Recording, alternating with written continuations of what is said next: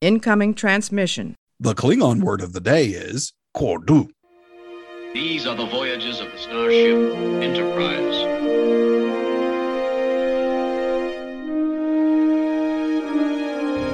So, this is a huge victory for the good guys. Scotty, beam me up. Resistance is futile. Live long and prosper.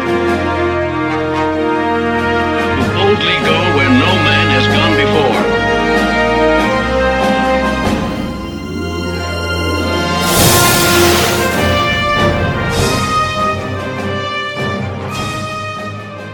Greetings and welcome to the Computer Resume podcast, the show covering the entire Star Trek franchise in chronological order for fans new and old. I'm your host, writer comedian Mr. Todd A. Davis. Veteran, curmudgeon, and co host of Star Trek Talk Through Media podcast from just down the road a bit in North Carolina. It's Lawrence Todd. Yay! How are you, sir? Hello.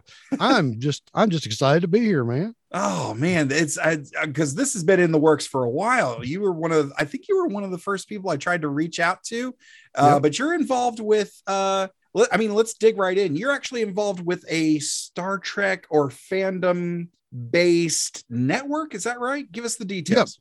Um, I've started uh, podcasting with Talk Through Media, which right now Talk Through has a Walking Dead podcast for the Walking Dead universe, which I am a co-host of. Nice. Uh, we're covering all the Star Treks, yo.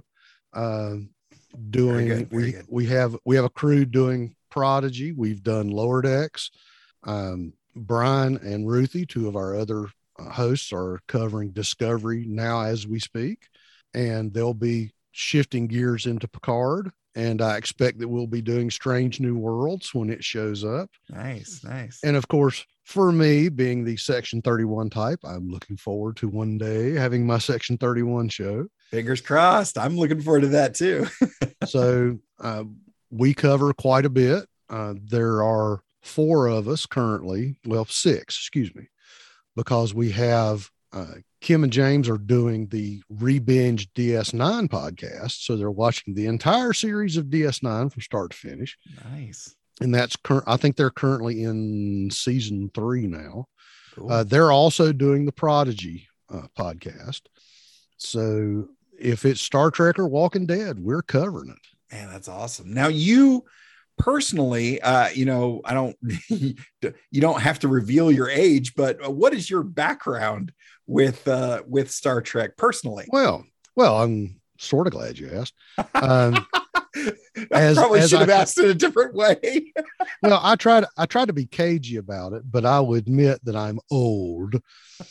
Uh, like we had joked before, I was born after the cage was shot and before uh, where Mo- no man has gone before. nice. So I didn't get to see TOS as I remember from the very beginning, but I did see the animated series when it first aired, and I've seen everything else first air from there. That's awesome. That's really And- great. There was a there was a local syndicated show on Sunday afternoon that would show Star Trek and Rat Patrol and several of the early syndicated shows. And so I would fight my sister because she wanted to watch football and I wanted to watch Star Trek. Wow, that's awesome. it sounds like a fun way to grow up, honestly. Well, and that was the thing. My dad was, you know, he was in the Air Force during the Korean War and he was, he worked in a technology industry. Mm-hmm. And so dad was always very supportive of, you know, my endeavors as a kid. So I flew model airplanes and model rockets and got into electronics. Nice. and dad is was one of those guys who really was a, uh jack of all trades and uh, he could do just a, you know when you think your dad can do everything it's funky when your dad really can do everything But, Yeah. uh, growing up we had and again dating myself but for some of your older folks and for your younger folks use the google machine and look it up there was a thing called Heathkits where you could build your own home stereo and your own television and oh, wow. so you know dad was a tinkerer and dad did mechanical things so you know, it, it came naturally for me that I had a lot of the same inclinations. But Yeah, that's cool. you know, big big sci-fi guy. Of course, at my age, I was in the prime 12 to 13 year old zone when Star Wars came out. oh yeah. So yeah, I mean, loved Battlestar Galactica and Star Wars and Star Trek. And Nice. Uh, well, stay tuned to this show because I don't know if you've heard me mention it on any other episodes, but part of what we're doing with our journey through the entire franchise is also looking at what I call Star Trek adjacent properties. So we've Oh, yeah. already we've already covered the first episode of Firefly. Uh, Battlestar Galactica is coming up soon, and uh, we're going to be hitting Star Wars, of course, and uh, 2001: A Space Odyssey. There's a whole bunch of them out there. Oh we're yeah, we're gonna we're gonna examine a whole bunch of them and see how those properties were influenced by Star Trek, and then if they offered anything back to Star Trek, seeing as how Star Trek's been around before and after those things. um, now you mentioned uh, before we started rolling that um, you are not a fan of Kathryn Janeway as a captain. Now, because I'm gonna let you I'm gonna let you state your case, but I'm gonna present a strong case here, uh, here up front. This is the this is something I've said on the show at least once or twice, but I'll present my argument and then you know turn it over to you. Uh, I I feel that I'm raised on um, I was raised on Picard, so Picard is quote unquote my captain. Mhm. But when any when anybody ever asks who's the best captain, I actually go to Janeway. Now, I say Janeway, that's taking all the captains into account, you know, uh, including Archer, including Pike, all of them. right. Uh, I think they are all. I think they all are. They all present a different type of personality. Uh, to me, I feel like Kirk is the pirate, whereas Picard is more the soldier. Um, I feel like Sisko's the father. Um, Archer's the headstrong explorer. But Janeway, uh, a lot of people would expect me to say the mother, but um, along with that, um, she's the survivor her ship was not meant to be out that far. Half her crew wanted to kill her, like in the first episode. Uh, but not only was she able to win them over and gain their loyalty and trust to accomplish a single goal, but she was able to integrate Borg technology and a member of the Borg into the crew successfully. Mhm. And for the most part, got everybody home. That's odds stacked against her. I mean, not to say that Picard and Kirk didn't have their fair share of troubles, but like they were pretty well prepared for them, especially Picard. Like looking at we we spent a little bit of time talking about uh, comic books before we got started, and we mentioned right. it's tough to do stuff with Superman because he's got so many powers, much like the crew of the 1701D. Like there's that is a pocket knife of of skills and experience that's tough to beat. Um, but for Janeway, not so much. So Well, that's that's I- my argument for her as the Right. as the best captain. And now the rebuttal. well, I will give I will look at the captains a little bit differently. That first look at look at Kirk's age. okay. That Kirk was a go-getter. He was, I won't say a hot dog, but he was very sharp. Now, people always want to go with the Kirk effect and say, oh, you know, well, he was just a playboy and he was chasing all these girls. But if you actually look at, at uh, Kirk's personality, when he was described at the academy, what did they say? He was a stack of books with legs. That's an actual true. quote from the That's- series That's, true. that Kirk was very sharp. He was very smart. He was a go getter. And he was one of the youngest captains to have a Connie. So he's going to be a little more aggressive. He's going to be um, more of a Horatio Hornblower cat type of captain. okay. Uh, if you look at Picard, Picard was older. This was not his first rodeo. He had Mhm. had a very long command with the Stargazer and done a lot of stuff with the Stargazer Yep. prior to getting the Enterprise. So in his captaincy, you see a very standoffish but concerned for his crew. He's aloof, but he's engaged, and he is he's a thoughtful captain Mm. you can tell that he uh, values the input of his crew. Not to say that Kirk didn't, but Kirk was concerned for his ship, but Kirk also took a lot of the lead when guiding some of the decisions and the input he was getting. I think that Picard was more of a oh, I'm fishing for the word. He would get he would get his opinions from his trusted advisors and his senior crew members and take that synthesize it with his experience and come up with a plan. Yeah. Also, also the thing about Picard is Picard was very much of a you know a diplomat. Very true. He wanted he tried to smooth things over a lot and was successful with, at it a lot of times. Um, if you look at um, Sisko, you know Sisko came into DS9 with a lot of baggage. oh, yeah. It was not it was not a a premier assignment. This was kind of like we need somebody who can take this situation in hand and straighten it out. And I think that Starfleet Command looked at him and he said, You are the guy that is going to get things done. Follow the rules when you need to, you know, maybe not follow the rules when you need to, Yeah. but still keep, but still keep the end goal in mind. And you look at the way he handled the Cardassians, that I don't know if a Picard could have done as well in the same situation. It's a good point. Um, and since since you talked, we, we were going to talk about Archer. Look at the situation that the Earth was in. They were in a position where the human spirit to explore, to get out there and to go, and they felt like that the Vulcans were kind of treating them like um, an overprotective uh, school teacher on a field trip yeah. you know, don't don't go over there, little Johnny. Something bad might happen, and we don't really think you're ready for this. Uh-huh. And Archer, you know, his thing was, I am ready. We are ready, Right. and we want to take that first step. And granted, he made mistakes. He did some things out of good intentions of what he thought was the best situation, and sometimes it, you know, that was the whole plot of the story is that he tried to be a good guy and try to do the stand up thing. And sometimes the universe is not ready for stand up guys to do stand up things. yep. Um, my issues, and since we're since we got to get down to to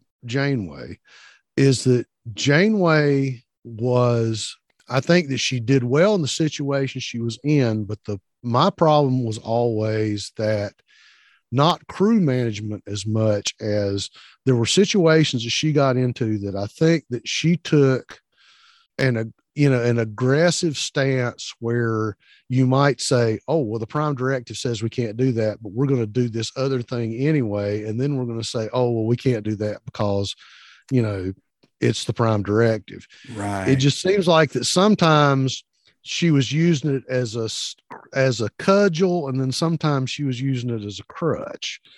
And I will definitely give you that she held the crew together and got the ship through a an extraordinary trip. yeah. But there were, you know, there's still a lot of pissed off people in the Delta Quadrant. Uh, so Yeah. like I said, I, she's not my favorite, mainly because I didn't really like Voyager as much as I like some of the other series. And I've tried to go That's, back and that's watch it. fair. That's And, fair. and part of it is, I'll admit, I've never seen every episode of Voyager. a Voyager. Okay. Now I've I've sat down and tried to start watching it, and part of it was because when Voyager came out, the local station that ca- carried it was also started carrying. I, I think that was when they started carrying the uh, Hurricanes hockey games. Oh, okay. So what what happened is that they would get preempted, and you know Voyager will be on at three o'clock in the morning, and I'm Oh, like, oh, man. kid. you know, some of us have jobs Yeah. that um since we're since we go back about age i was in college when uh next generation premiered and again a shout out from for dad is that our cable in boone didn't carry next gen but it carried it at home so dad would videotape the episodes for me. And when I came home for National Guard drill, once a month, I would take a big stack of VHS tapes back to school with me to, That's to watch the episodes, Complete with commercials. complete with commercials Oh, And- nice. And complete with cutting the cold intro off. And, Oh, you know, that dad tried. hey. And so I've actually gone back through and watched some of those, and I've still got all the tapes in a box in the basement. Oh, wow. But I've actually gone back through and done a religious rewatch of Next Gen because, as we had talked before, that, you know, I was in the era that when Next Gen premiered, everybody was going, This isn't Kirk and Spock. This isn't Star Trek. and it's so funny now that the people that grew up with Next Gen are looking at, you know, the stuff that Alex Kurtzman's doing, and they're going, "This isn't Star Trek. This isn't Picard and Worf." And right. I'm going, "Oh, you guys," because because, it's cyclical. right. It really is. yeah, you're Wherever- absolutely right. Wherever you entered the franchise is your only frame of reference. Mhm. Yeah, you're absolutely right about that. And you know, people have talked about the cinematic style of Discovery and how it's big like a motion picture. And I've said it for years. If Gene Roddenberry would have had the money in the 60s, then you wouldn't have always had the Enterprise going from left to right and the same shot around the planet Yep. and the same zoom zoom scenes. And I think there would have been a little more, you know, whooshy whooshy pew pew because I think that's I think that's what he wanted to do. But the problem is if you look at the history of TOS, the budget was tight in the beginning and only got tighter as the series went on. Mhm. So we got what we got. And I think that you have to take that into context that the stories are different now, but I would argue that uh, television is different now. Well, you know, you bring up an interesting point about how TV is different. I know you've heard me mention this on uh Yep. previous episodes of this show in that Enterprise, you know, we've talked a lot about the TNG and TOS, but Enterprise Mhm. does kind of stand alone, even from even from the new uh Kurtzman era or the Discovery era, however you want Right. to classify it. Um Enterprise kind of stands by itself in that it was kind of after the trend of uh, episodic uh, nature of television, and then, but it was just before the serialized trend uh, came back into prominence with ABC's Lost is the only is the uh, is the one I always point to uh, Right. kickstarting that. But um, so you having of everyone that's been on the show so far on this podcast so far, you bring the most unique perspective in that you were there for first runs of 95% of all of this stuff. So Yeah. what what is your thought on enterprise as a whole and you know archer and the crew and how and how that has all played out you know now that we are of course 20 20 years removed from it but Right. what what are your thoughts on enterprise Well, I like it because, and we had we had talked about this before, that you had a series that was laying the foundation for the things that we saw in TOS. Why was the Federation like it was? Why did they why were there rules like there were? And Enterprise gave us a look into where all that came from. Um, I like the fact that there are some there are some bottle episodes there are some episodes of Enterprise that stand on their own. yeah And then even through the seasons, they had some long arc stories. yes And even though I I wasn't a huge fan of the Time War, I wasn't a huge fan of all the Xindi arc things. Mhm. I will say that if you look at where they finally landed at the end of season three through season 4 Mhm. I think they got their legs. I think they were actually making some progress, and you could see some of the stories getting better because you got to see uh, the Vulcan arc and the Yes. Andorian arc. yeah And yeah I would have liked to have seen them do perhaps a you know a a Tellarite arc. Um, Yeah. if there was if there was a story that I would love to see if they were going to bring back an Enterprise era series, I'd love for them to cover the Romulan War, which happened after after the end of Enterprise, Mhm. but prior to TOS, because there's a lot that happened there that set the stage for the things we saw in Balance of Terror. Right. Do you think And- uh do you think Strange New sorry to cut you off. Do you think Strange New Worlds fine. is gonna focus on the Romulan War? I think the Strange New Worlds is going to try to give us a little more of things that happened before Kirk. I think they're going to look at look at some of the things because there is there's there was a lot of real estate from the time that the Enterprise launched until the Federation was founded. Mm-hmm. And there's also a lot of real estate between the founding of the Federation and that first episode in the Man Trap. So I think there's yeah. a lot of there's a lot of unexplored territory in there. And the only caution is you have to be really careful how you go because there's lots of people who argued about the things that happened in the first season of Discovery Mhm. And there's a lot of things that people were going, well, that didn't necessarily fit in with the timeline. But, and as much as I hate to bring it up, you know, unless you're Alex Peters, um, there there are a lot of things that I think bear a little more examination of, you know, how did the Federation and the Klingons get to be how they are by the time you get things like Day of the Dove? Yeah.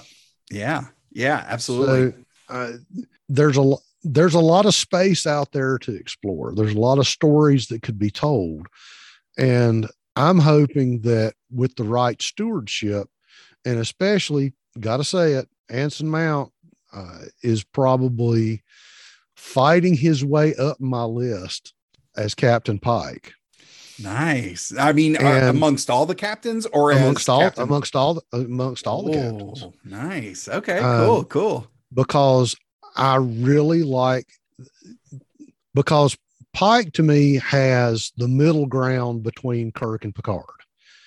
Yes. That, Okay. that yeah, he, yeah, yeah. he's still willing to jump in there and get his hands dirty, but he also can step back and you know get that counsel from people who know better and ask and ask for input and then make decisions. Mm. And and like I said, I was a big fan of Anson Mount when he did Hell on Wheels. Oh, okay. Okay. Yeah, yeah, yeah. and uh, and another thing with Hell on Wheels, you had Colm Meaney Yeah, because we all because we always have to have more Chief O'Brien. of course. Uh, Can't have enough of Chief O'Brien. Chief O'Brien. so I, like I said, I, I think that they've got a lot of a lot of virgin territory in there, a lot of things they can do, and I'm excited because they've said we're going to make it more episodic. Nice. Yeah, that'll be fun. Yeah, because you and I both know that if you want to just sit down and watch Star Trek, it's easy to go to TOS or TNG and just pick a spot and go play. Yeah. You can't do that as much with DS9 or Voyager. Yeah. You can do it a little bit with Enterprise. It's really tough to do with Discovery Oh, it's damn near impossible to do with Discovery. Yeah. because you can't just jump in the middle. Right. Um, and there were several friends of mine with disco, especially that were going, Oh, I just couldn't get past the first episode. And I've said, like so many other series that I've enjoyed, Agents of S.H.I.E.L.D., for one, is that you have to start at the beginning and slog through those first four or five expositional episodes to kind Yep. of get your get your bearings, get your feet wet, and then it all blossoms Yeah. and uh, yes, there are things that I could say, just like any series that I love, there are points that I can point fingers at and go, I really didn't dig that, or that was a bad, that was a bad writing choice. But for the most part, I've really enjoyed Discovery. Um, I'm a fan of new content. You know, you Yeah. can watch, you can, you can love TNG, but you've got what you got. Yeah. Yeah. yeah. You're absolutely right. It's over and done with now. yeah and there's a point when you watch it when you kind of know it's it's it's comfort food because you know, you know, you you can enjoy it and watch it, enjoy the episode, but you kind of know where you're going. You know what you're going to end up with. Exactly. Yeah, and you know, and looking at looking at Archer and how his command style is so different um, Mhm. out of necessity for the story that he's in, but also you've got a very different actor coming to this role. You know, uh, both Shatner and uh, and Sir, uh, Sir Patrick Stewart were not big sci-fi guys earlier in their career, save for maybe Patrick Stewart with Dune. But like you know, Scott Bakula came to this thing with heavy sci-fi cred from Quantum Leap. Yep. And then it seemed like most of the rest of the crew got filled out with character actors, soap opera actors, Mhm. a few models here and there, but mostly, uh, you know, everybody in the background is usually a day player or somebody he worked with on Quantum Leap. Yep. Uh, you know, how do you feel that the day to day, the overall vibe of Enterprise stacks up with like the everyday, you know, just that that interactions uh, on the ship of you know the 1701 uh, versus the Enterprise D versus the NX01. Like, how do those how do those gel in your mind? It's it, it's so weird because they, you know, what was the most recent of those three Is the Uh, oldest. is the oldest. Yeah. Well, I try to look at it that when you look at the 1701's crew, who was the rookiest person on the bridge? It was Chekov. Yeah. And that was on purpose. Mhm. That you look at all the rest of them, they're all lieutenant, full lieutenants, lieutenant commanders, Yeah. which means they've been in Starfleet for a while. Mhm. You know, you look at Scotty, who's one of my favorite characters from way back, Yeah. that Scotty, uh, he'd been an engineer on a bunch of different ships and he got the Enterprise and that was his baby.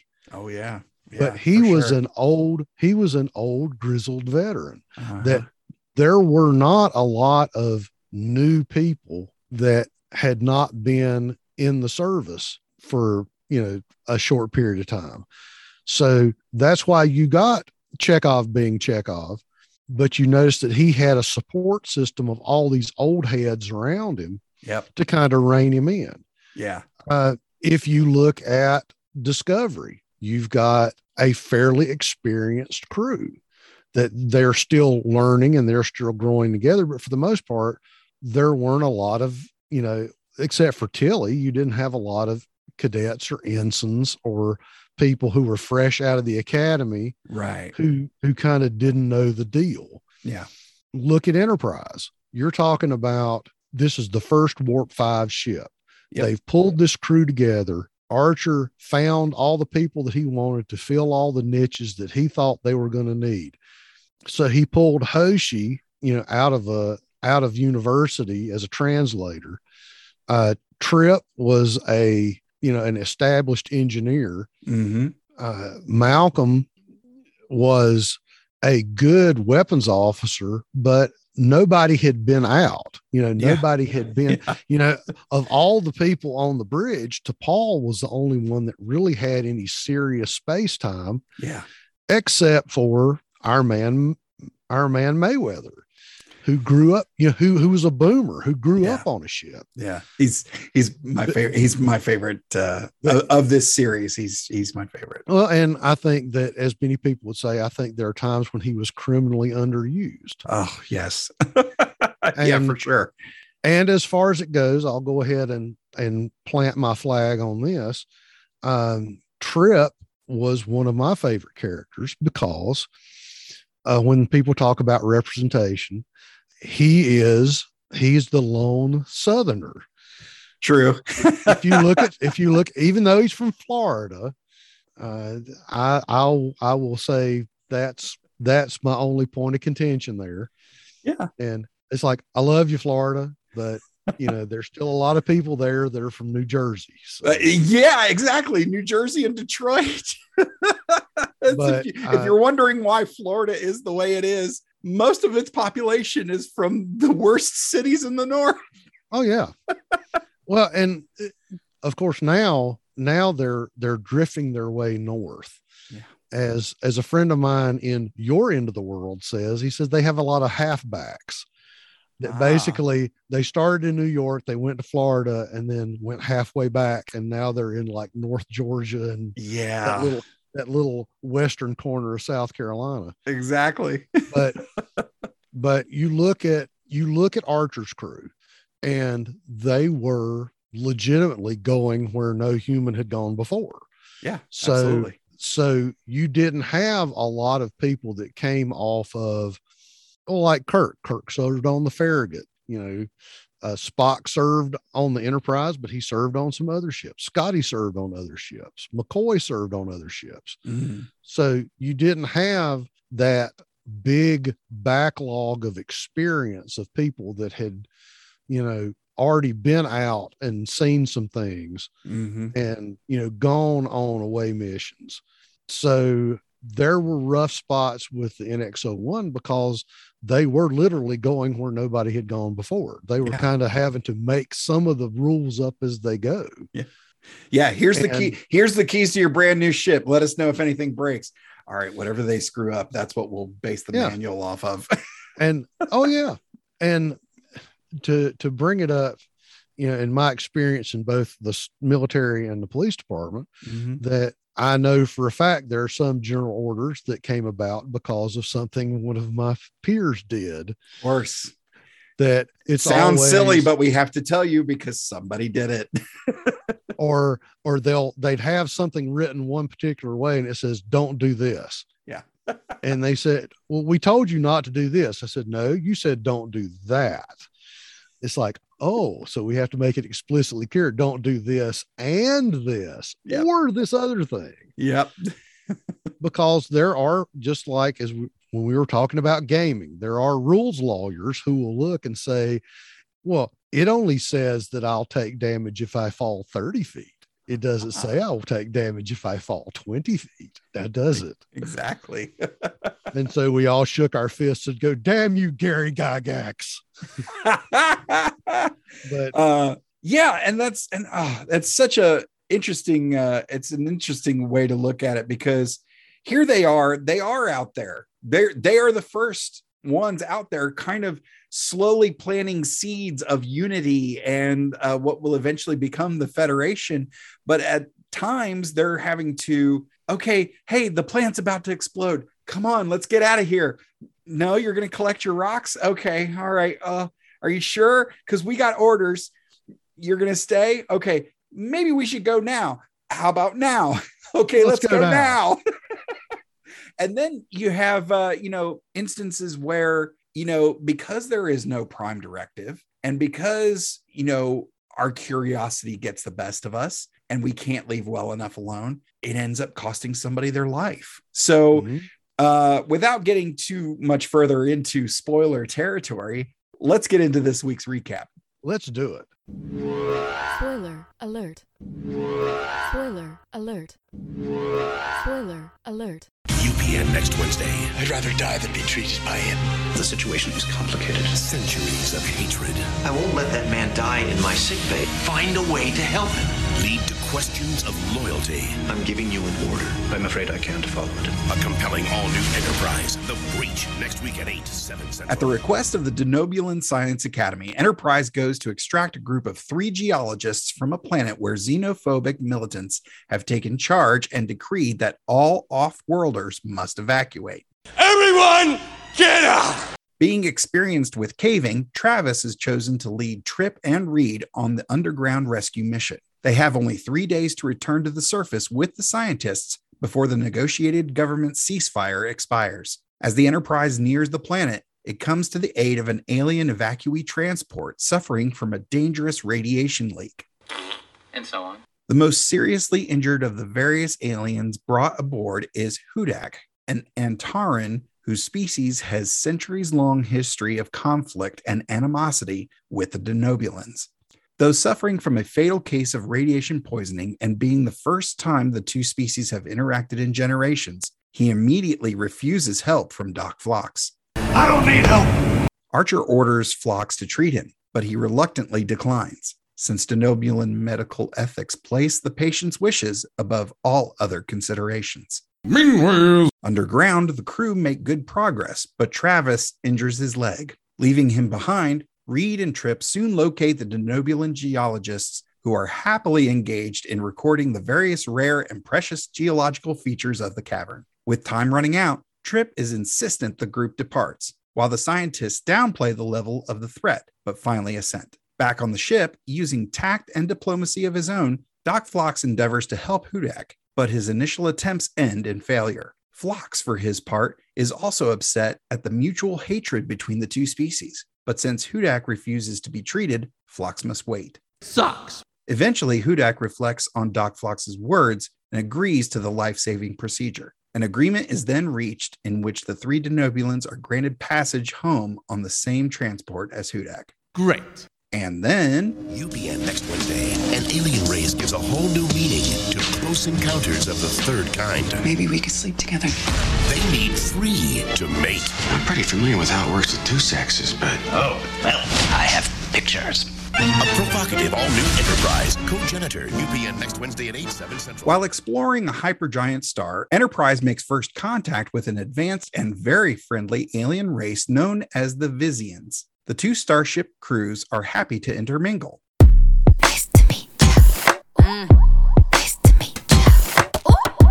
Nice to meet you. Trip becomes intrigued when he meets a Visian couple in the mess hall, accompanied by a third member of their race, and learns that the being, which has no name, is a cogenitor, a third gender in Visian biology. Cogenitors are needed to complete reproduction.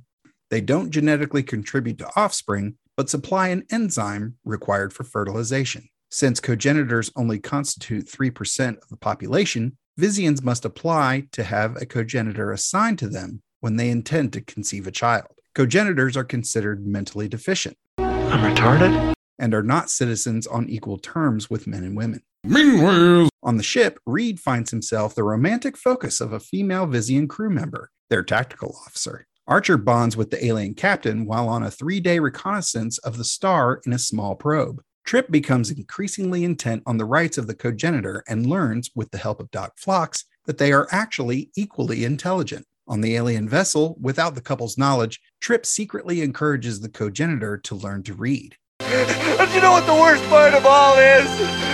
I never learned to read. while building a friendship with them. Despite having a near total lack of education available, she is an insatiable learner. Soon, learning the importance of names, she asks to be called Charles. Wonder where she got that idea.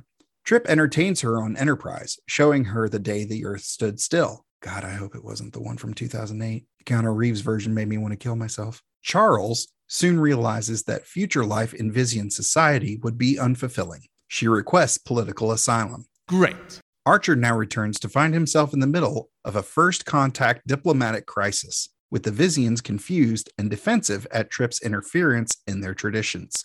Sucks. Trip appeals to Archer's sense of justice, but he sides with the Vizians. With the cogenitor returned, the Vizians hope good relations with the humans can continue. Later, communications reveal that Charles committed suicide, thereby delaying the birth of the Vizian's child and straining the relationship between the two species. Archer summons Trip and severely reprimands him for his lack of professionalism and judgment. So, we've got some interesting things happening in these two episodes. Let's start with the breach, where um, they've got stuff going on. I don't know. I don't know that uh, later versions or later crews, I should say, would be allowed to even do what they did in this one. I mean, I guess the Vulcans ordered uh, the Vulcans asked Starfleet to order Archer to go do the thing. Yeah. but yeah, I mean, if they're if they're they're collecting rocks, okay, bye. Like, we're gonna bounce because you're about to be blown smithereens. what are your thoughts? What are your thoughts on the breach? See, I don't know, man. The the problem I had with the first part of the breach was just the whole why are we having to go into a deep dark cave with the equipment we had? Right. I, okay because okay, we can't we can't just use our magical technological Deus ex machina and say we'll just use the transporter. of course. because they're buried under miles and miles of interesting rocks. Mhm. But the whole idea of them having to send a team down into this, you know, lava tube, I was going to say it earlier, but you know, this is the uh, enterprise version of that Stallone mountain climbing movie, except that in, instead of Cliffhanger. yeah, cliffhanger. I- Yeah. you know, instead of the, you know, yo, Adrian, uh, take the rope. you know, you get you get Travis wedged up trying to make sure nobody goes splatto there at the end. Right. Right. And of course it was in the dark. Uh I guess I don't know if later crews would have left the Denobulans underground. I think it would have been to the point where it's like there's three of us, there's three of them. Send a bigger team, stun them, carry them out. uh, Yeah. because we've seen this before. Uh huh. You know, this is this is a this plot bunny has been around that, you know, well, we don't want to leave. What are we going to do? We you need to leave. Things are going to be bad. You need Right. to go. Well, we're not going. But no, I have a bushel basket full of rocks I need to take back to the university. Right. Right. You know, you know, you know, have you seen a geode like this before? It's amazing. We can learn so much from this rock. Right. Right. And it's like you don't seem to understand. There's there's really another bunch of pissed off aliens up there who want to kill you. Yeah. Yeah. They're they're gonna take that rock and shove Yeah. it where the sun doesn't shine. and, and that's what I never get about these, you know, the the prototypical sci-fi scientist guy is like, you know, you just want to go, Doc, don't you get it? Yeah. That angry people with guns are going to come here and kill you. Yeah. I said, but we're just peacefully exploring and doing science. Yeah. No. Yeah. We're on a You're- mission of peaceful scientific exploration. And you're trespassing. and you're just well yeah it's like you almost wish that like they had those t-shirts on board enterprise of like no but we're on a you know yeah, mission of peaceful exploration. All right here's the t-shirt that says so. Now let's go. Let's go. yes you are. We recognize it. Good for you. Your checks in the mail. Let's get out of here. So what uh you know it gets pretty tense with um with doc Phlox and hudak um Yeah. i gotta i Very gotta much so. before we get into like the nitty gritty of it, I'm gonna really give uh you know uh John Billingsley a big hand because like he really cranks out a hell of a performance here. He Um, brought it. He yeah, it. he really did. He really did. What are your thoughts on that whole Well- that whole chain of events and exchange between those two characters? and it's i mean we've seen things like this before when you have interspecies conflict but we've never had it on the ship like Yeah. with you know because when when it started and they said oh we have a denobulan doctor it was kind of like you know look at us we're so we're so cosmopolitan we Yeah. have a, we have a denobulan doctor Ooh. and then we get smacked in the face with the interchange with him and, and uh, Hudak. And it's, it's even more relevant now because you could think about it, you know, interchange whatever two groups you want to throw into the mix there. Yeah. Yeah. And, you know, this guy's like, you know, I'm not going to have him touching me. Yeah, I don't, you know, I don't trust him. He's going to kill me. His people have been trying to, you know, kill us for generations Sure. you know, it would be, I mean, well, pick any two, like I said, pick any two groups you want to pick.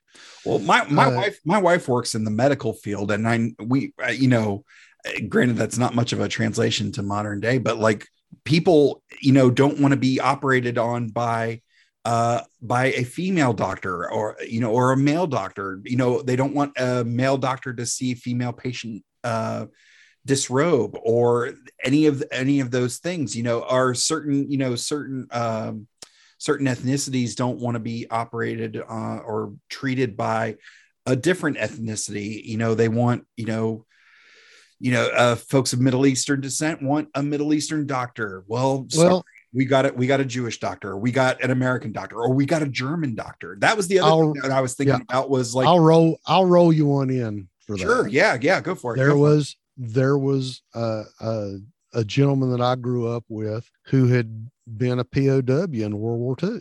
That's exactly where I was going. Yeah. Yeah. And and he and you know there was a point where he had a German doctor and that was an issue. yeah. And you know that's that's not so you know that's like one generation removed. You know that's not very far apart. Yeah. um, you know, people talk about uh, certain, you know, certain conflicts amongst people. Mhm. And, you know, again, I will own it.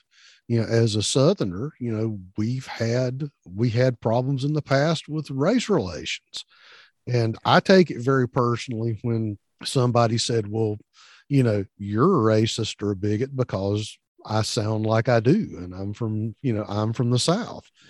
And, you know, I- would like to think that, you know, I've raised my kids and I, I believe, like Phlox said, you know, that I will judge you by the merits of your actions and your character, not by where you came from. Yeah.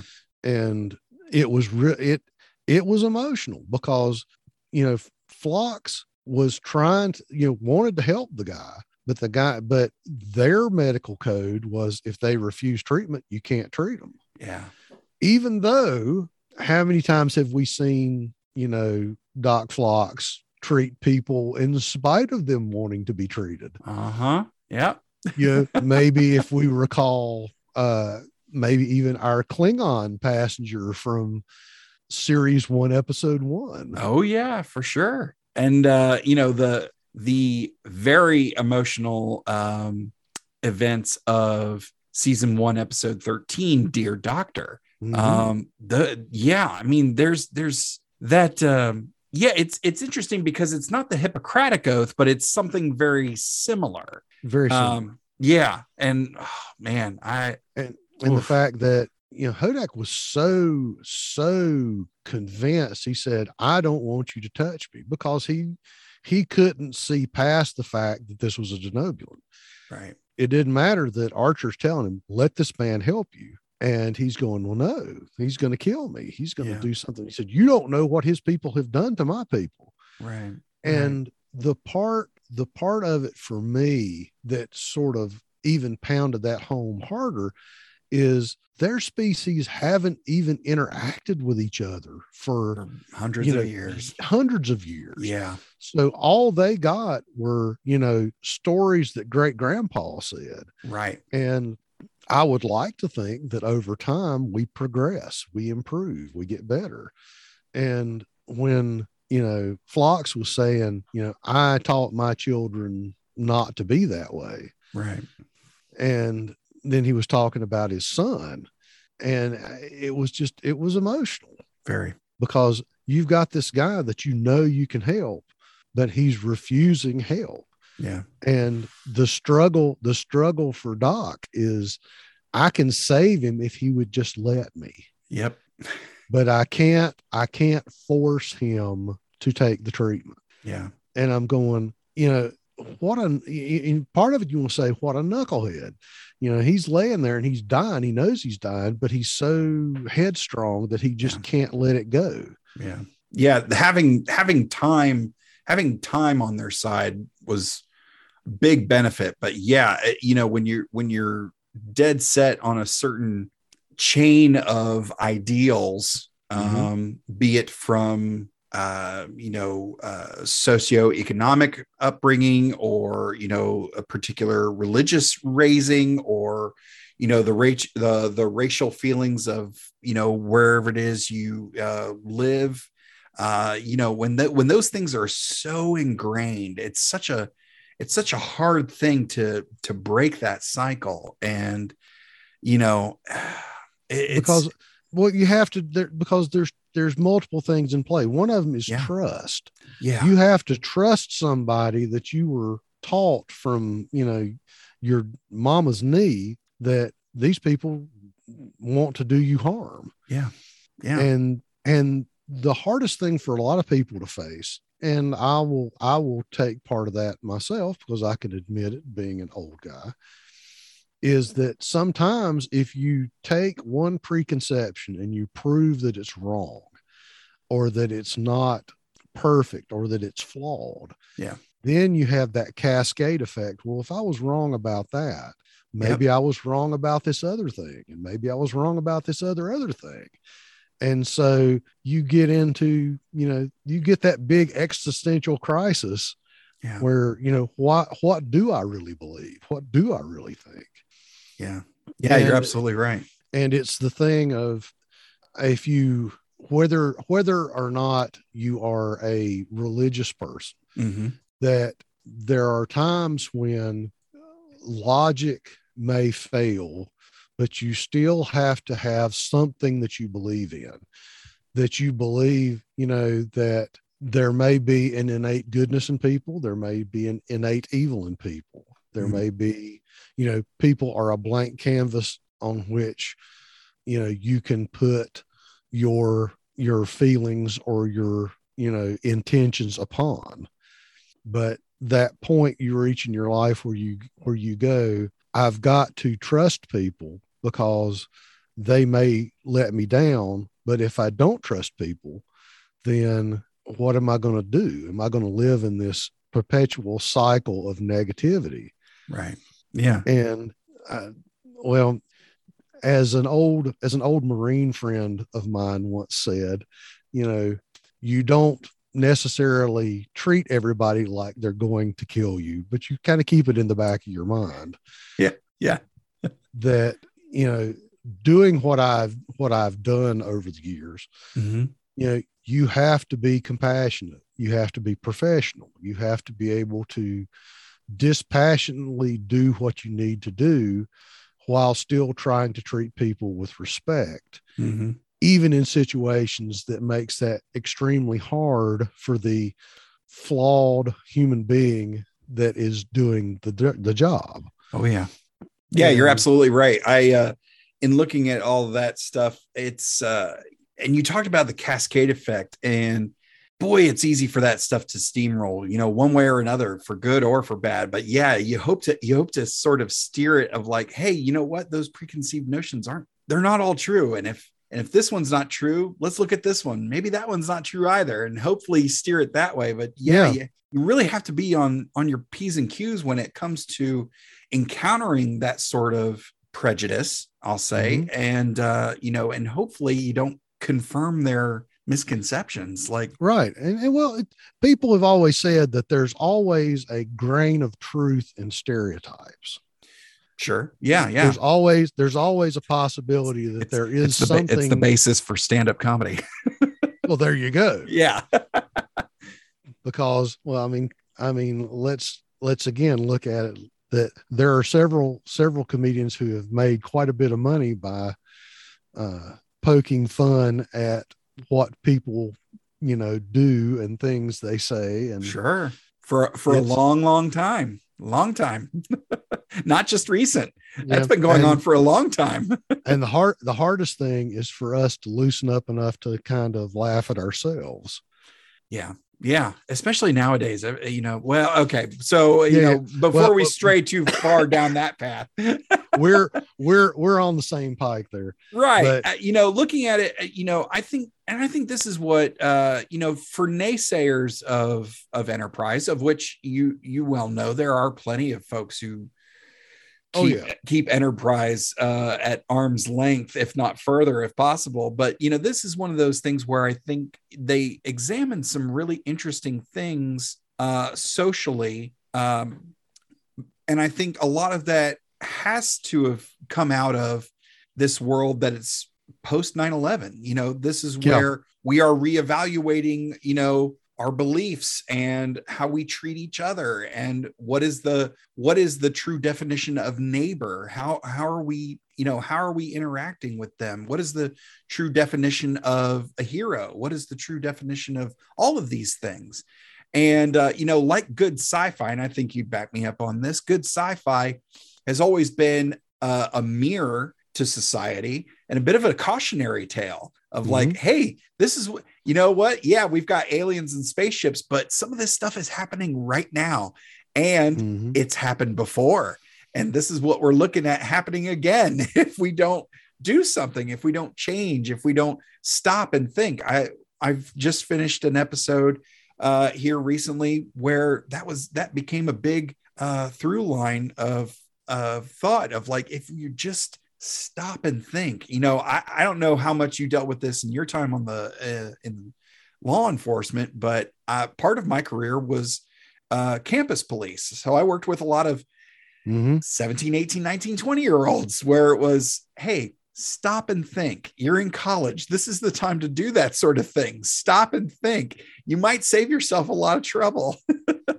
um, but, you know, again, talking about the cascade effect, let's get into the next episode where that we see we see the other side where the ball rolls a different direction because we can't keep you know we can't for lack of a better term we can't keep our hands to ourselves. And we just we let our curiosity get the best of us and it ends up having some serious serious consequences. I mean there's been there's been some pretty serious episodes of enterprise so far. Here we're getting to the end of season two of enterprise but i felt like this one was really heavy if not the most heavy so far what did you think Well, yeah, because we had this situation where we're putting somebody in with one moral referential set of thoughts.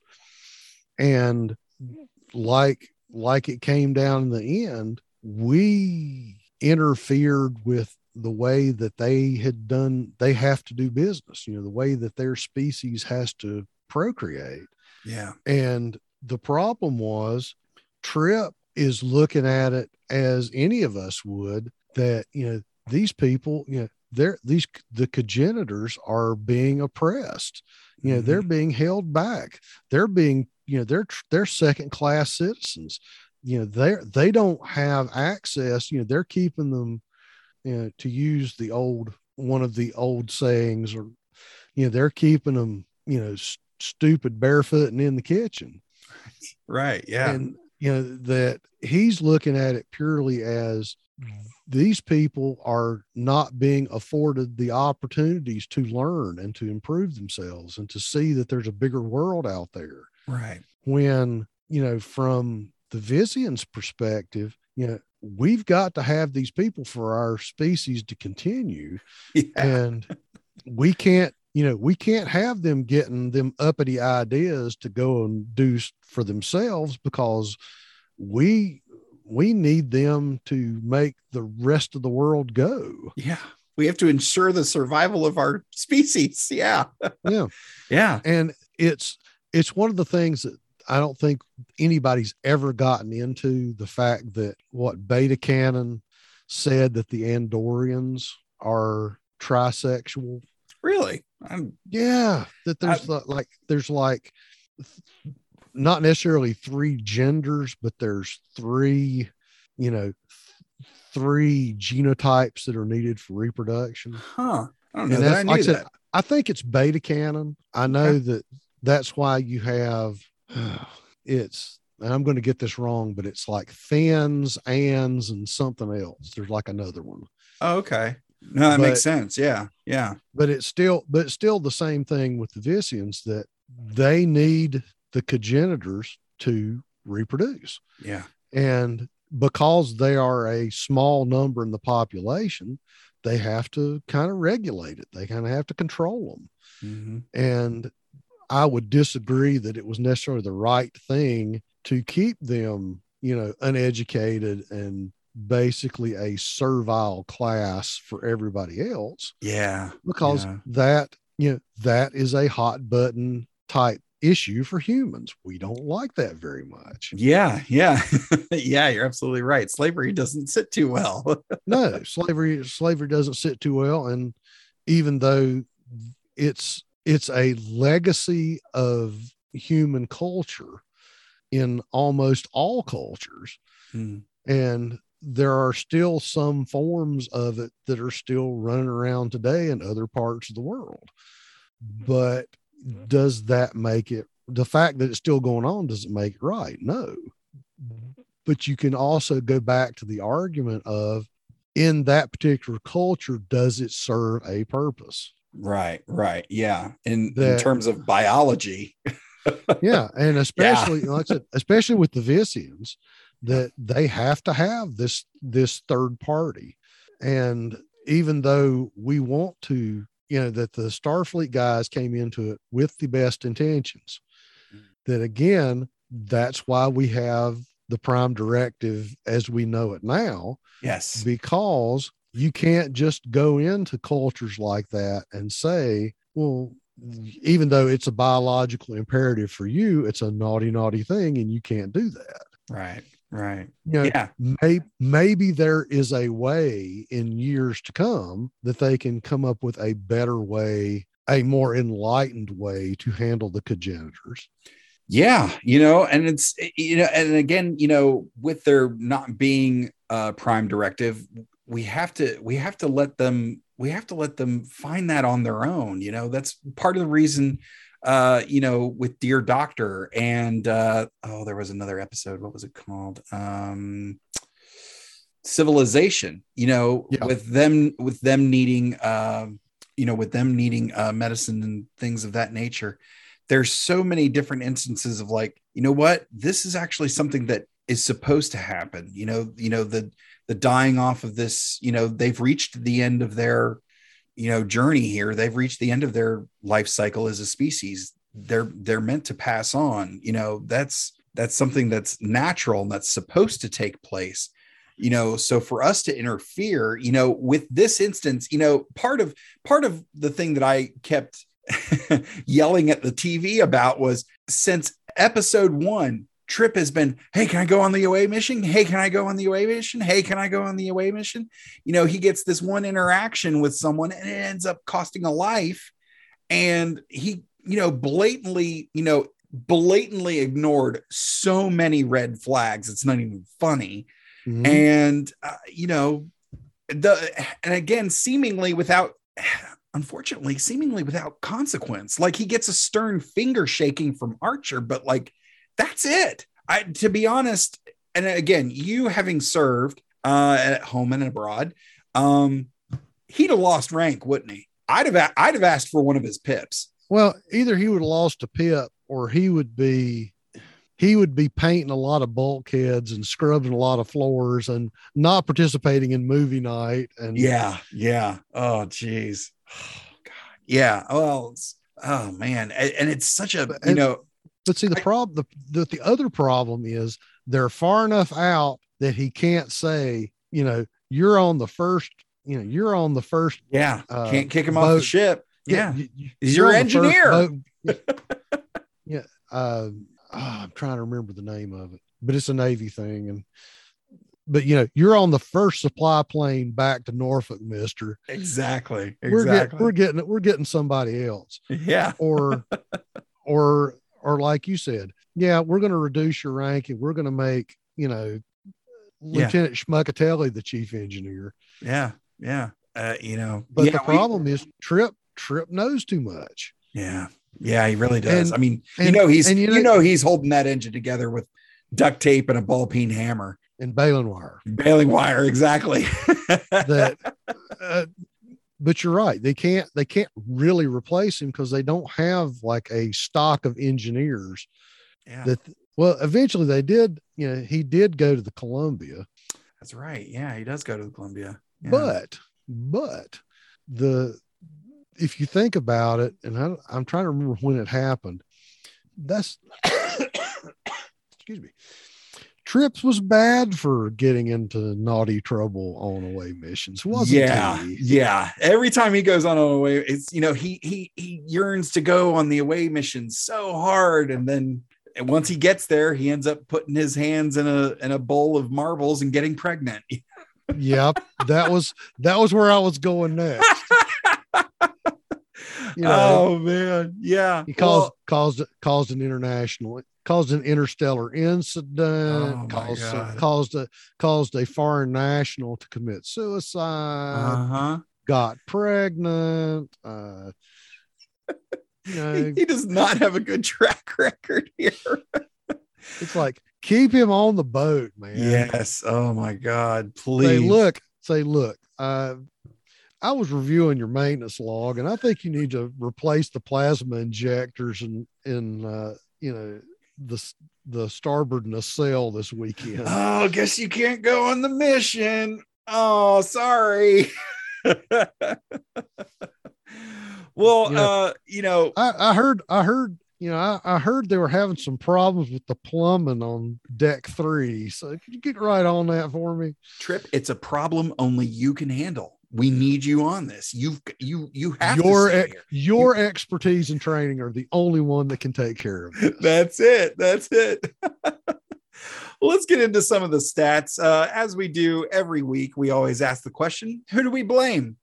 Uh, this, uh, The Breach was written by Daniel McCarthy, and the teleplay was done by Chris Black and John Shaban.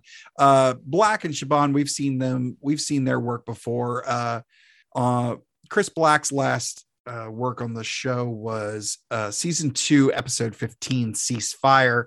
And John Shaban, his last was uh, two episodes later, season two, episode 17, Canamar. Uh, but the interesting part is uh, the story by Daniel McCarthy. And he doesn't have a Wikipedia page. And I went to his IMDb page and he's got this episode of Enterprise. And then 12 years later, has two appearances as a contestant on a game show.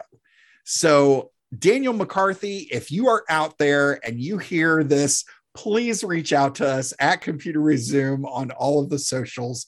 We want to talk to you. We want to figure out how you got this gig uh, on Star Trek Enterprise. I'm sure it's a fascinating story. Uh, but What is what is your only writing credit for 500, Alex? yeah. Yeah exactly.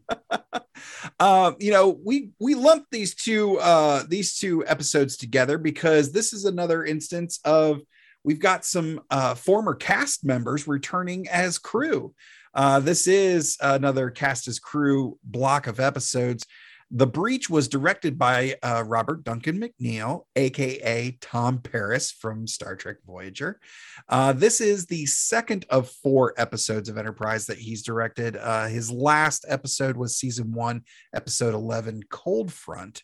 Uh, so we get to see a little bit more of his work here. Uh, the guest stars, we've got Mr. Henry Stram as Hudak.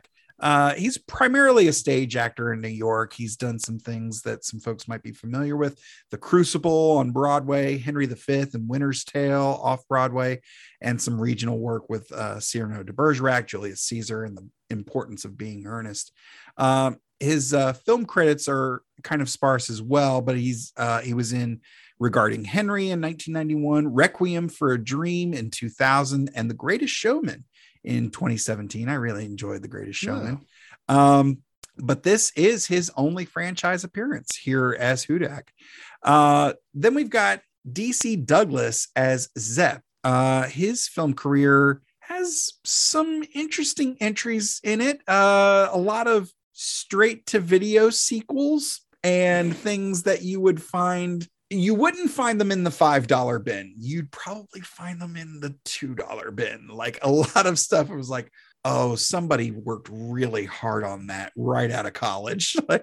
Uh he's uh most notably he's got a uh, steven seagal sequel and a lindsay lohan movie on his resume. If that kind of tells you the trajectory of his career you know? I think it does. yeah. Uh, but he's been a day player uh, for a good long while. A lot of one episode uh, stints on some things but he actually did have some longer runs on a few soap operas. Uh, the interesting things uh, here about this particular episode the breach uh, initially the script included that small slip and fall but mcneil wanted to uh, give sort of a little uh, homage to Romancing the Stone. Uh, so they made it into this big long thing where they slide down all these rocks uh, down to the waterfall and all Mhm. that and uh, dragging them across the floor. Uh, but really, all they did was take a bunch of different shots of them sliding and piece it all together to make it look like one big thing. They really only slid for about 15 feet. Yeah. Uh, but Michelle Erica Green of Trek Nation gave the episode a positive review, said she doesn't mind the recycled stories as long as there's good material and it's well done, and was delighted to see the question of medical ethics revisited again, uh, as we mentioned at length here today. Uh, Jamahl, uh, I'm going to mess up this name, uh, Epsicon right? Epsicon. Yeah, that's, that's pretty close. E P S I C O K H A N. Epsicon. That's what I'm going with. Jamahl X. Now I can't even say it. I've said it once before. All right. Anyway, Jamahl. Jamahl of Jammers Reviews gave the episode three out of four uh, and called it a nice hour of very traditional Star Trek. And TV, uh, excuse me, television without a pity gave it a grade of A. And then 2015, Den of Geek in a review um, cited this along with uh, Dear Doctor, Stigma, and Doctor's Orders uh, as some notable episodes for the development of the character of Doc Phlox. So if you've seen this episode, Mhm. and you've seen uh you know dear doctor and stigma highly recommend you know rounding it out with doctor's orders to kind of give that uh gray's anatomy uh er type feel for your star trek viewing pleasure and then we have Cogenitor, which was written by Berman and Braga. The last thing they did was season two, episode 18, The Crossing. And this episode was directed by Mr. LeVar Burton, whose last uh, episode directing was season one, episode 10, Fortunate Son. And we've got some interesting guest stars here. Andreas Katsoulas as the Vissian captain. Uh, he did three episodes of Max Headroom and one episode of Alien Nation, and then the Death of the Incredible Hulk TV movie, which Mhm. I had on DVD at some point. I'm not sure where it is now, but uh, that's a fun slice of the late 80s, early 90s for you, uh, for especially for uh, some Marvel cinephile fans out there. Um, then he had a small part in Hot Shots Part Two. I love a good comedy. And uh, but then after that, he had four appearances as Commander Tomalak on Next Gen, and those were season three, episode seven, and episode 10 and then uh, season four, episode eight, and then the series finale, uh, season seven, episode 25, All Good Things. Uh, You Yeah. left out his most important credit. what did I miss? What did I miss? You miss Babylon 5. Andreas Katsoulas was G'Kar. It wasn't until later, though. That's what I was going to say because we're going to talk about him again. Uh, well, sorry. But no, that's okay. That's okay because that was that was the first thing I saw. I was like, oh, he's on Babylon Five. Perfect. because that was that was one of his greatest roles in my opinion. Nice. I, you know, I Babylon Five was one of those things I remember. I remember it coming on, but I just never got into it. And I'm kind, I'm kind of kicking myself because I, I, from what, yeah, exactly. Everybody looks at me like that. I'm like, you never watched Babylon Five? How Well, dare you? I will I will I will take this moment to quickly segue that J. Michael Straczynski wrote the one of the greatest sci-fi stories ever written. It was five seasons. Everything in season one pays off by season five. Yeah. It even though now the CGI looks a little dated, the stories hold up, and it is if you're gonna like science fiction, you've got to watch B5. Nice. I'm really looking forward to it because Babylon 5 is one of the things that we are going to explore, at least the uh the initial uh pilot episode, or I believe it was actually like a TV movie or a mini series. Is that right? Yeah, the the, the pilot, yeah, the pilot I think was like two was like two episodes back to back, like a like a TV movie premiere. And there are lots of people, there are lots of Trek crossovers there. Nice, nice. But you know, as you far as the series, but as far as the series itself, remember that it was sort of up against DS9. Ah, And if you were picking a space station at the time, Babylon 5 kind of won out for me just because I I like the characters, I like the aliens, I like the way it was written. yeah, Uh, and you know, you had Peter Jurasik as Londo and Andreas Katsoulas as G'Kar, and the conflict between those two characters was just so good. nice. So I, I'll get off my soapbox. You, no, let's- that's okay. Well, you know, I since you brought up uh J. Michael Straczynski, and uh we mentioned earlier Spider-Man. I don't know if Yep. you can see, but uh right Yep. back here is Straczynski's run on Spider-Man. Yep.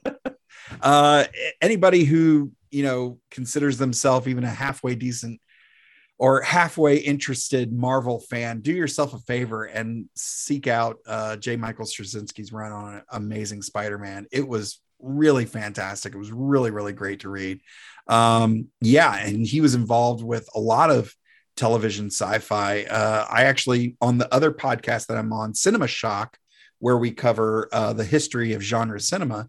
We Right. are we are wrapping up our series covering the films of the Wachowskis, and one of the last things um, on the Wachowskis uh, filmography is the show Sense Eight, which Mhm. they partnered up with J. Michael Straczynski on. So if you dig uh, Straczynski's plots um, with the heady sci-fi concepts that come out of the Wachowskis' brains, Yep. um, highly recommend Sense Eight, and uh, and you can follow uh, Cinema Shock at Cinema underscore Shock, uh, um, and wherever you get your podcasts. Um, so next up on the uh, guest stars of the Cogenitor episode, we've got Becky Wahlstrom, um, who has a bit of a shorter career. Um, she plays uh, Charles, the uh, Vissian Cogenitor. She was Mhm. on 44 episodes of Joan of Arcadia as a character named Grace Polk. I'm not familiar with Joan of Arcadia. Uh, but she was also uh, she played Erica in the movie Brightburn, which we talked uh, some smack about Superman. And I think both of us would probably prefer the the story of Superman turn out something like Brightburn. Uh, did you ever see Brightburn? I know. Oh man, it's kind of you know what if what if uh, Superman wasn't a good guy? That's kind of the premise of that of that movie, and it's pretty awesome. They did they they knocked that one out of the park. It's really great. And then we've got uh, Larissa Laskin plays Kala, the Vissian engineer's wife. Uh, basically, she's a TV day player. She had a couple episodes of Kung Fu, The Legend Continues, uh, an episode of The Pretender, which I've mentioned a couple times before. Uh, Total Recall. I'm a big fan of Philip K. Dick, so I got to throw that one in there. She did an episode of Total Recall 2070. And then she did uh, 12 episodes of Deep in the City. She got held hostage by Denzel Washington and John Q in 2002 and did nine episodes of um, Body and Soul. See, I wrote Bond and Soul, but I think that's not correct. Well, anyway, this is her only franchise appearance. Um, and then last but not least, we've got Stacey Stacy Rena as Tristana. I believe that's the one that hooks up with Reed in the uh, in the crawl space. Yep. uh, and this is her only franchise appearance as well. But after this, she uh, she co-founded uh, Act Now Talent Group, uh, ANTG, a talent management firm out in Los Angeles. So uh, for this episode in 2012, Tech Republic included the episode on its list of five best episodes of Enterprise, praising it as a fine example of Star Trek at its best, using sci-fi allegories to tackle real ethical quandaries. Uh, in 2013, Slate Magazine ranked Cogenitor as one of the 10 best episodes in the franchise. That's that's high praise. That's, That's really it. high. That's very high praise. um, 2014, the AV Club included the episode in their list of 10 episodes that best represent the show and called it probably the best episode of Enterprise's first two years. Again, some high praise here.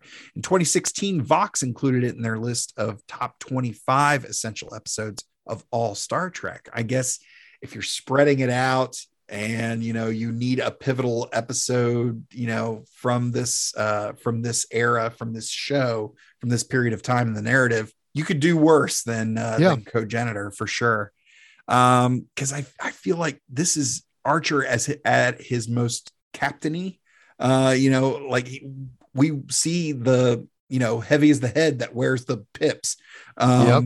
and uh, yeah, I mean, I I gave John Billingsley some uh, some kudos, uh, you know, for the breach, but I think with this one we really see Bakula. Um, it's he's he's not uh, he's not uh, quantum leap guy anymore. It's kind of like No. no, he's he's captain of the Enterprise. Like He's he Oh, stepped okay. in. He stepped into the captain's the captain's position and yeah, actually had to you know do some pretty heavy lifting there. Yeah, absolutely. And in 2015, a sci-fi interview with uh, Dominic Keating, who plays uh, Lieutenant Reed, uh, he he commented that uh, he always said the best episode that they did in the entire series was Cogenitor. Um, so, uh, Lawrence, thank you so much for joining us today for this uh, lengthy discussion of these two episodes. Uh, what are you? Do you have any final thoughts about Enterprise, these two episodes in particular, uh, your computer resume podcast experience? Well, I mean, I had a blast, man. I, I'll it, if we can work it out. If you'll if you'll have me back, I'll come back and we can we can do this again about something else. oh yeah, absolutely. And feel free to call dibs. I'll have I'd have you back on in a second. Groovy. Nice. Uh, it's like we were saying that you know I'll- there are there are some dogs in the four seasons. Sure. We'll we'll admit that. But then Yeah. again, I have two words for you: Spock's brain. yeah, Um, absolutely. oh, what was it? Um, oh, I can't think of it. It's one of the next gen episodes that everybody always, uh, always dogs on when they talk about bad episodes. Uh Was it Code of Honor? maybe Well, anyway, something with Wesley, I'm sure. Uh, Oh. Wesley gets so much heat anyway. shut up, Wesley. Uh, Yeah. But, but I think that a lot of times there are a lot of fans who want, who always bring up, you know, they bring up the rough spots, but they don't look at, you know, the good episodes. They don't look at the Cogenitors, you know, yeah. they don't, they don't look at all of those because they've pretty much decided what they've decided. Yeah.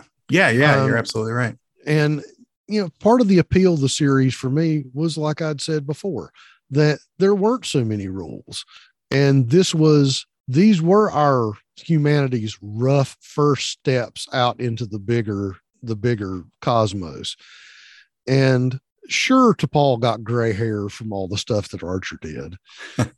But um you know you see at towards the end of the fourth season the crews gelled together. They're working together. You know uh, i mean good god man they had jeffrey combs. Yeah. you know, Sh- you know shran shran to me is the best andorian character i think they've ever had in the series Yes. Yes. Absolutely.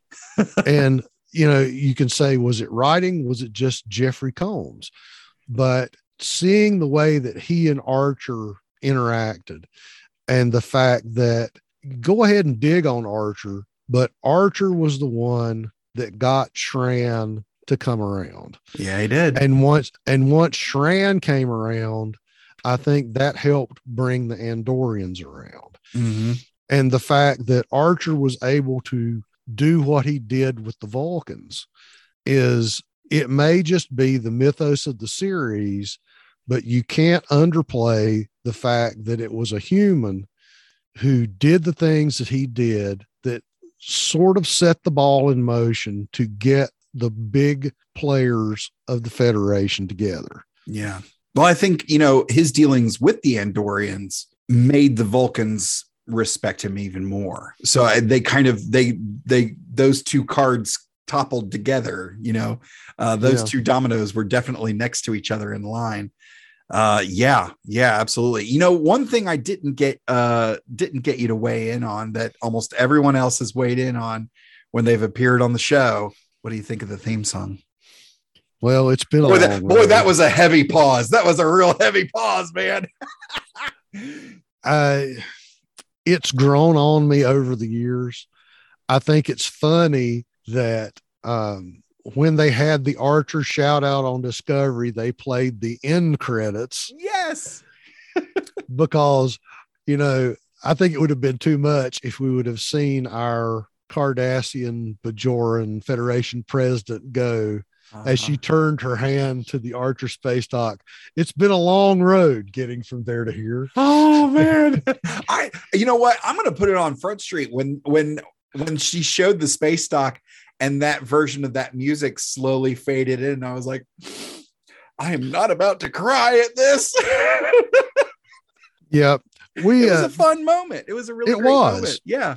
and especially the fact that for me the enterprise fan i'm going yeah we got it yeah Yes.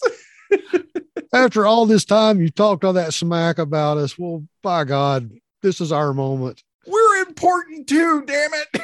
it, it might it might be short and only have lasted for 30 seconds but We'll take it. We'll take we'll it. take it. Absolutely. Well, hey, next week it's the Computer Resume podcast season two finale. We've made it. We've lasted much longer than most other podcasts.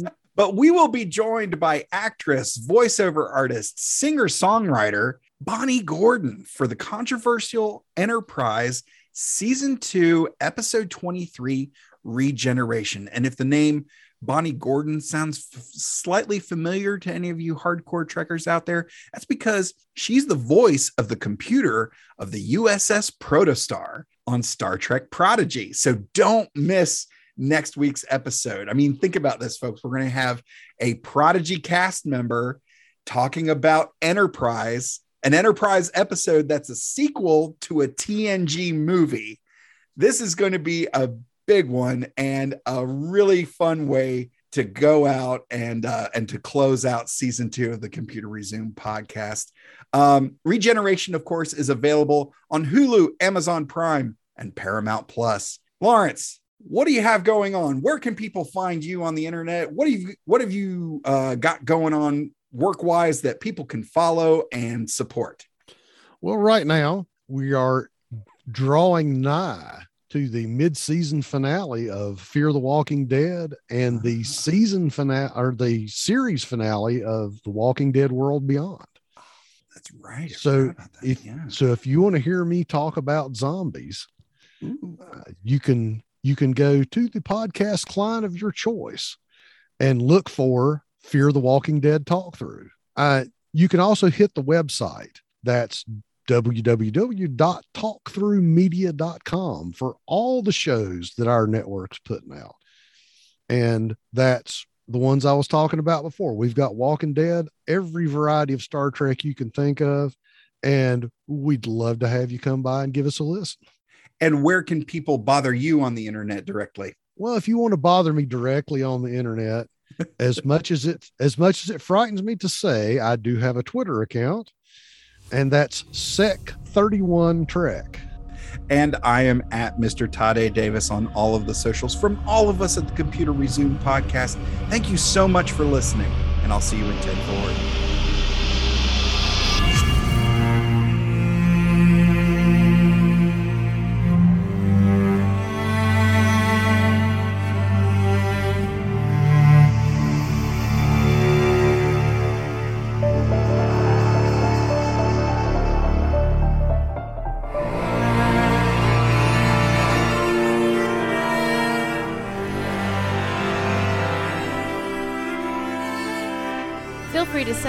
Subspace transmissions to Computer Resume Podcast at gmail.com or at Computer Resume on Facebook, Twitter, and Instagram. The Computer Resume Podcast was created and produced by Mr. Todd A. Davis. Our logo was designed by Will Martin and Justin Bishop. The opening theme was produced by Justin Bishop. Our outro music was provided with permission by Drone Node. Additional music was provided by Mr. Todd A. Davis and Gary Horn. And I'm Kat Davis at that.darn.cat with a K on Instagram. The Computer Resume podcast is part of the Slice of Fried Gold Network. Hashtag LLAP. We'll see you next time.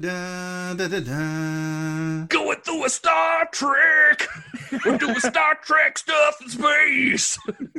we probably got some phasers and shuttle pods, and we're gonna find a brand new race. How's that for a slice of fried gold?